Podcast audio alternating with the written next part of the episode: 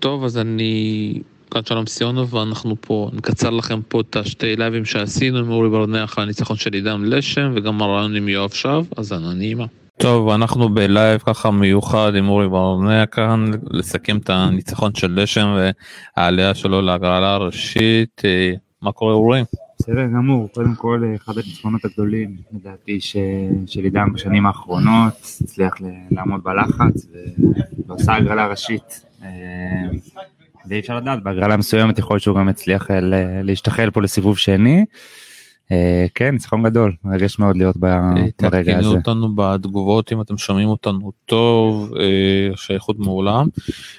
שמע, היה משחק, אפשר להגיד, מטורף, במיוחד מלשם, במיוחד הבעיות המנטליות שראינו בדייוויס, פתאום הוא גם דיבר אתמול במסיבות עיתונאים, חברים, אחרי שאתה משחק שבוע באותה רמה, אתה מעלה את הרמה, ובאמת הוא שיחק, במיוחד בסט השני, חזר מפיגור 2-5, לנצח בשובר שוויון, שהמאזנים שלו לא טובים כל כך, ניצחון מעולה. כן, אני חושב שפה החלטה לשים אותו בדייוויס, ששחק נגד שני שחקנים בכירים ממנו, ברמות הגבוהות, הוכיח את עצמה, והוא הצליח להישאר באותה רמה, גם היום שחקן קשה, שחקן צעיר, שחקן עם פוטנציאל גדול, מכה מאוד חזק, הצליח להישאר איתו, ולהפוך גם את הסט השני, למרות שהיה בקלות מאוד יכול גם להפסיד את זה, והיו שם כמה הזדמנויות, זהו, והצליח, וזה מעיד על... אני מאוד שמה, אתם תראו אותו עוד מעט, הוא לא ברח לנו, או אני מאוד ברח לנו, תמשיך. לא, אני אומר, אני חושב שזה מעיד על יכולת מנטלית גדולה, ואני חושב שזה גם יושב על הדייוויס שנתנו לו לשחק מול השחקנים הגדולים, וגם באמת, אתה יודע, היה אומנם בלי קהל, אבל הצליח עדיין לעמוד באתגר הזה ולהפיל פה לסיבוב, זאת אומרת, להגרלה ראשית. משחק גדול. משחק מטורף, כי נארדי שחקן 151, שחקן חמר טוב, מזכיר להם קצת את רודי, אפשר להגיד, כזה פורום ממש טובה, סב בינוני כזה, ובקן up and down כזה, אבל אתה יכול, שוב פעם, אם אתה מגיע עם טקטיקה נכונה, וכל הכבוד גם לא יואב שב, שלך עוזר לו לעידן, אתה יודע, גשים, וממש אהבתי, אתה יודע, בסוף בנקודות החשובות, הוא עלה לרשת, בנקודות החשובות הוא נשאר איתו בבקן, עד שהוא יחטיא, בסוף יחטיא, אתה יודע, אתה לא יכול, יש שחקנים, שיש דברים שאתה יודע, בסוף אתה תקבל את הטעויות, והוא מצליח, אתה יודע, להעביר 3-4 מכות בבקן, והעשירית הוא יחטיא, ולשם הצליח, ושוב, הוא הגיע אחרי 3 משחקונים במסט השני, מאוד קשים, מאוד ארוכים, שהוא נשבר שם, אבל חזר כמו גדול. כן, אני חושב שהמערכה השנייה הייתה איזושהי נפילה, שאתה יודע, היה גם בקלות, כמעט היה 4-0, ושבירה כפולה זה כבר באמת סיפור אחר. אני חושב שזה בדיוק העניין, זאת אומרת, המערכה הראשונה הייתה מעולה, והוא הצליח להישאר איתו צמוד עד שהוא שבר בסוף המערכה. המערכה השנייה בקלות יכול גם להיות מערכה שלישית, ואז אתה יודע, קשה לומר לאן זה הולך. אני חושב שהיה קשה מאוד לשבור את האיטלקי במשחקוני ההגשה שלו, הוא כן מגיש טוב בעיניי, ולעידן היה קצת קשה להסתדר עם זה גם בתחילת הסט הראשון, ואז גם עם הנפילה בסט השני, ויהיה מעניין לראות, האם בסיבוב הראשון, גם בהתאם להגרלה, אולי תכף נדבר על האפשרויות, יהיה מעניין לראות אם הוא הצליח להיות יציב לאורך זמן, בלי איזה נפילות בתחילת מערכות.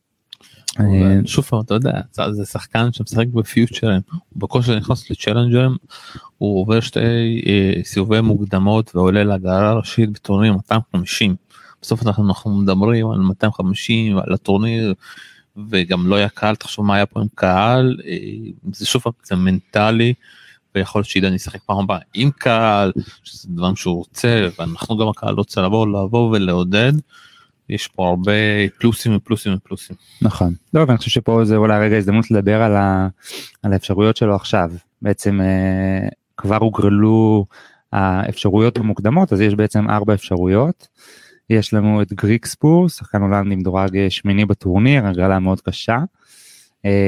יש לנו את קורדה, אמריקאי, גם בין הגרלה, אולי אפשר לומר, שום דבר לא בלתי אפשרי, אבל שתי הגרלות מאוד מאוד קשות. ואז יש לנו את השחקן הסרבי שהשתחל לפה בעזרת נובק, שזה בעיניי אפשרות...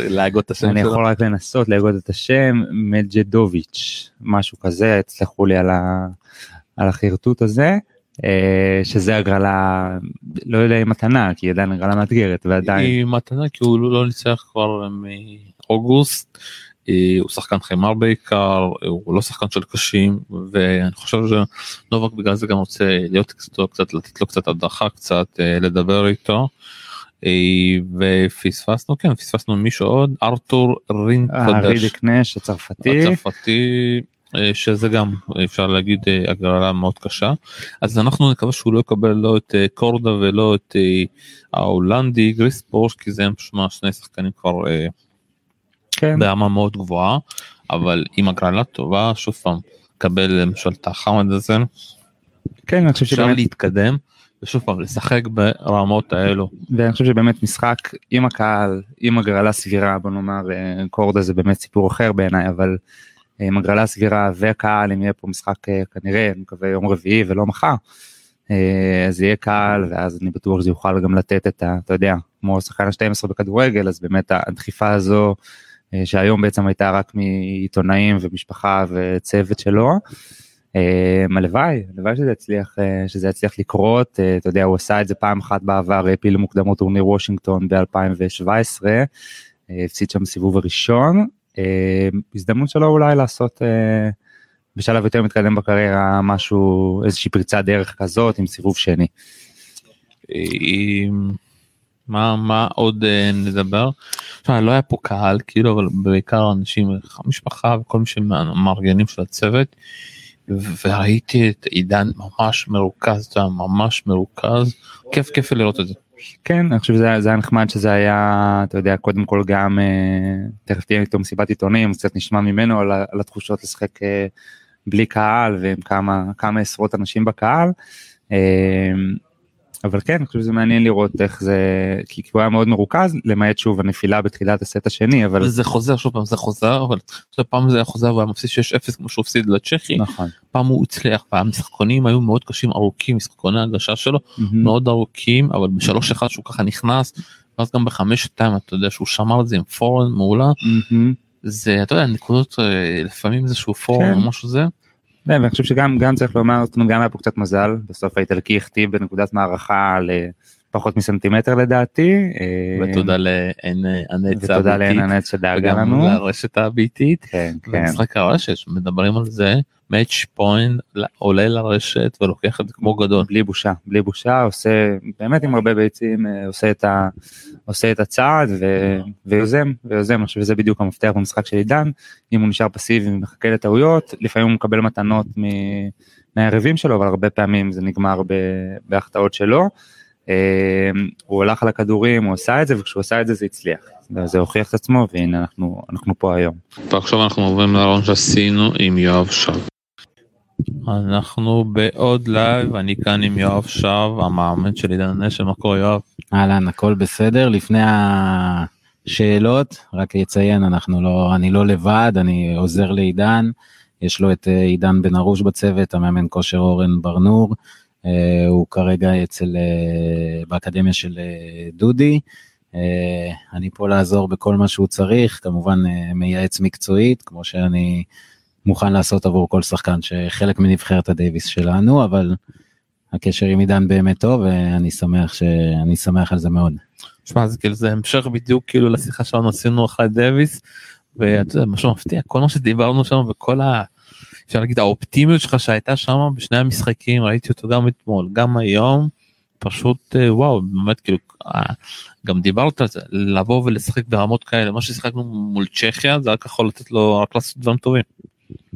כן, הוא דיבר על זה, אני חושב גם במסיבת עיתונאים לפני יום או יומיים, על זה שבעבר שהוא היה בדירוגים היותר גבוהים, ושהוא עבר מוקדמות בוושינגטון, היה לו בעצם רצפים של משחקים ברמות האלה, אני חושב שהוא הגיע לדייוויס, כמו שדיברנו על זה בפודקאסט, בכושר מעולה, אמנם מתוצאות של פיוטשרים, אבל שאתה מנצח כל כך הרבה משחקים, זה לא משנה איפה, זה נותן לך המון ביטחון, ובטח שהוא העלה את הרמה בדייוויס, ואני חושב שעוד יותר המשחק שהוא הפסיד ללחצ'קה ביום השני, להרגיש פספוס מול שחקן ברמה הזאת ולצאת מאוכזב, יש כאלה שהיו לוקחים את זה בצורה קצת אחרת, ואני שמח שהוא לקח את זה כעוד ביטחון, שהוא יכול לעמוד ולשחק ברמות האלה ולהמשיך ככה, ואני חושב שהדייוויס הזה נתן לו המון, כי בעצם הוא המשיך לשחק מול אצטדיון מלא אתמול, בעצם המשיך איזושהי רוטינה שהייתה בדייוויס, כאילו הוא לא עבר לשחק פיוטשר במגרש נידח, ואז חזר לשחק פה את ה-ATP. דווקא היה בלי קהל, אבל עם הצוות. בדיוק, אבל עדיין, גם את המעט אנשים באצטדיון כזה, הוא הרגיש שהקהל איתו, וזה עשה את ההבדל, וגם האיטלקי בשלבים מסוימים הרגיש את הלחץ עליו. בונקס דבר טקטית, לא הכרתי את נארדי הזה, אני מאמין שעשיתי יותר שורי בית, אבל הסתכלתי ככה איזשהו סרטון, הוא שיחק ככה מול ברגז הבלגי, וראיתי שיש לו פון מעולה, סב טוב, אבל הבקן, הענפה קצת שמה, אפשר להגיד איטית, וגם עידן בא היום לשבת לו על הבקן, וזה אומר גם אם זה צריך לעשות את הקרוס הזה 10 פעמים, עד שהוא יחטיא, הוא יחטיא, וזה באמת הכנה מאוד טובה למשחק, וביצוע מעולה של עידן. נכון, נכון, אני חושב שגם אתמול שהיה ביצוע מושלם לתוכנית משחק, וגם היום ידענו שזה משחק קשה מאוד, אבל הוא התכונן לזה, ברור שהוא גם ראה את נארדי אתמול קצת משחק את הסיבוב הראשון, רואים שהוא עובד הרבה יותר עם הפורן, ובאמת דיברנו על זה, שאם הוא מרגיש, הוא לא עושה לו איזשהו נזק עם הבקן, במיוחד שהמגרש פה הכדור קופץ מאוד נמוך, אז אם אין לך... גם רואים את העבודות הרגליים שלו, יש לו קצת בעיה בעבודות הרגליים. זה לא שמתי לב לזה, לא נכנסתי לדקויות האלה, אבל כן אמרתי לו להרגיש בנוח, כמו בדייוויס, אם היריב לא עושה לך נזק, לחצ'קה בבקן או משהו כזה, תישאר איתו על הבקן. לאט לאט תעלה את העוצמה, שאתה יכול תעלה עוצמה, שטחים גדולים, חשוב גם שילדים צעירים ישמעו את זה, תעלה את העוצמה, בלי סיכונים, שטח גדול, וחכה להזדמנות, לבוא פנימה, לגוון קצת עם הסלייס, וזה חשוב, אבל לעשות את זה, אתה יודע, נשמע קל בתיאוריה. והוא עשה את זה שוב, גם בדייוויס, עזוב את ה... זה שאתה מנסה, אתה יודע, מנסה ובאותו דבר, כמו שאתה אומר, את הסיסטם הזה שיש, וגם אתה מתאמן ברמות מאוד קודם, מאמין גם שתתאמנו בהמשך עם עוד שחקנים מהטופ, זה נותן, וגם הדברים האלה שאתה יכול לדבר אותם לפני משחק, אבל שהוא עושה את זה, זה מעולה פשוט. כן, כן, הוא עושה את זה מעולה, הוא עם הרבה ביטחון, הוא מאמין בעצמו, אני מהמשחק הזה, הדבר שאני לוקח אותו, וכמו שלקחתי דברים, כל הצוות לוקח את הדברים מהמשחקים האחרונים שלו, זה הניהול משחק שלו ברגעים שפחות הולך לו, שהאחוזים בסרב יורדים, שפתאום אתה מקבל איזה 2 ווינרים, והוא מרגיש פתאום יותר משוחרר, וב-3-0, אם אני לא טועה, היה שם 5 או 6 ברק פוינט בגיים סרב של עידן. הוא תלך לשמור אותו. והוא ידע, גם בברק פוינט דאון, הוא שיחק את אותו טניס, את אותו דבר, גם אם הוא עשה נקודות טובות, הוא המשיך, ואני חושב שבעצם הגיים הזה נתן את מה שהוא צריך כדי להפוך את המומנטום בשביל להישאר בסט. יכול להיות שהוא היה מפסיד את הסט, אבל בעצם זה עבר להיות שהוא צריך כל גיים להגיש, ויש יותר לחץ. ה-6-0 הזה בדייוויס כזה שהוא נתן עכשיו. יפה, אבל זה אני חושב שהגיימים פה היו הרבה יותר צמודים מאשר ה-6-0 בדייוויס, אני חושב שגם בגיים הראשון שהוא נשבר, היה גיים הרבה יותר צמוד מהגיים הראשון שהוא נשבר אתמול, שהיה גיים לא טוב, זה ברח בשנייה הגיים הראשון, אמנם הוא נתן מתנות ישר להישבר חזרה, אבל היום גם בגיים הראשון היו לו יתרונות, וזה היה גיים שהוא עבד עליו, ומה שדיברנו, זה לא משנה מה קורה בגיים סרף של היריב שלך, שיעבוד, אם הוא רוצה, שיקה ווינרים, שישחק טוב, נמחא לו כפיים, אבל אם הוא לא מקבל מתנות, הוא בא לעבוד על כל גיים סרף. אמרתי לך משהו לפני השידור, לפני הלייב גם, 5-2, פתאום הפורן, הוא התחיל לפתוח את הזוויות, ללכת על הפורן, וזה משהו לא ראינו בכל המשחק, שהוא היה מאוד פסיבי עם הפורן, ואז אתה יודע, זה מזכיר לי קצת כל מיני אנשים אחרים, פתאום מכה איזושהי מכה, מכניסה אותך לאיזשהו מומנטום חדש, ואז הוא שבר גם בקלות, כי פתאום המגרש הפך להיות יותר גדול. כן, אני חושב שלכל שחקן, כמעט בכל משחק, אתה יודע, הייתי הרבה שנים, גם עם דודי, גם עם בוגו מולוב, אני יכול לתת לך כל שנה 2-3 משחקים, שהכל הלך והיה מושלם, וזה בעצם הביג ווינס על טופ 10 וכאלה, אבל שחקן מגיע למשחק, והיום בבוקר יכול להיות שתוך כדי הסט הראשון הוא לא הרגיש את הפורנד, מחר בבוקר הוא לא הרגיש את הבקן איזה כמה גיימים, וזה פשוט להישאר שם, ולקבל את ההחלטות הנכונות, ולחכות, ואז בעצם כן, הוא הוציא איזה פורנד אחד שם שבאמת היה בעוצמות שהוא רגיל להכות בהם, ועם ביטחון, ואתה יודע, להכות אחד כזה זה סבבה, הרבה לא היו עושים את זה אחר כך, אלא בעצם מנטלית הוא נתן לעצמו את הביטחון הזה שהוא יכול לעשות את זה עוד, ובעצם באמת משם הוא כבר עשה הרבה טעויות בפורן.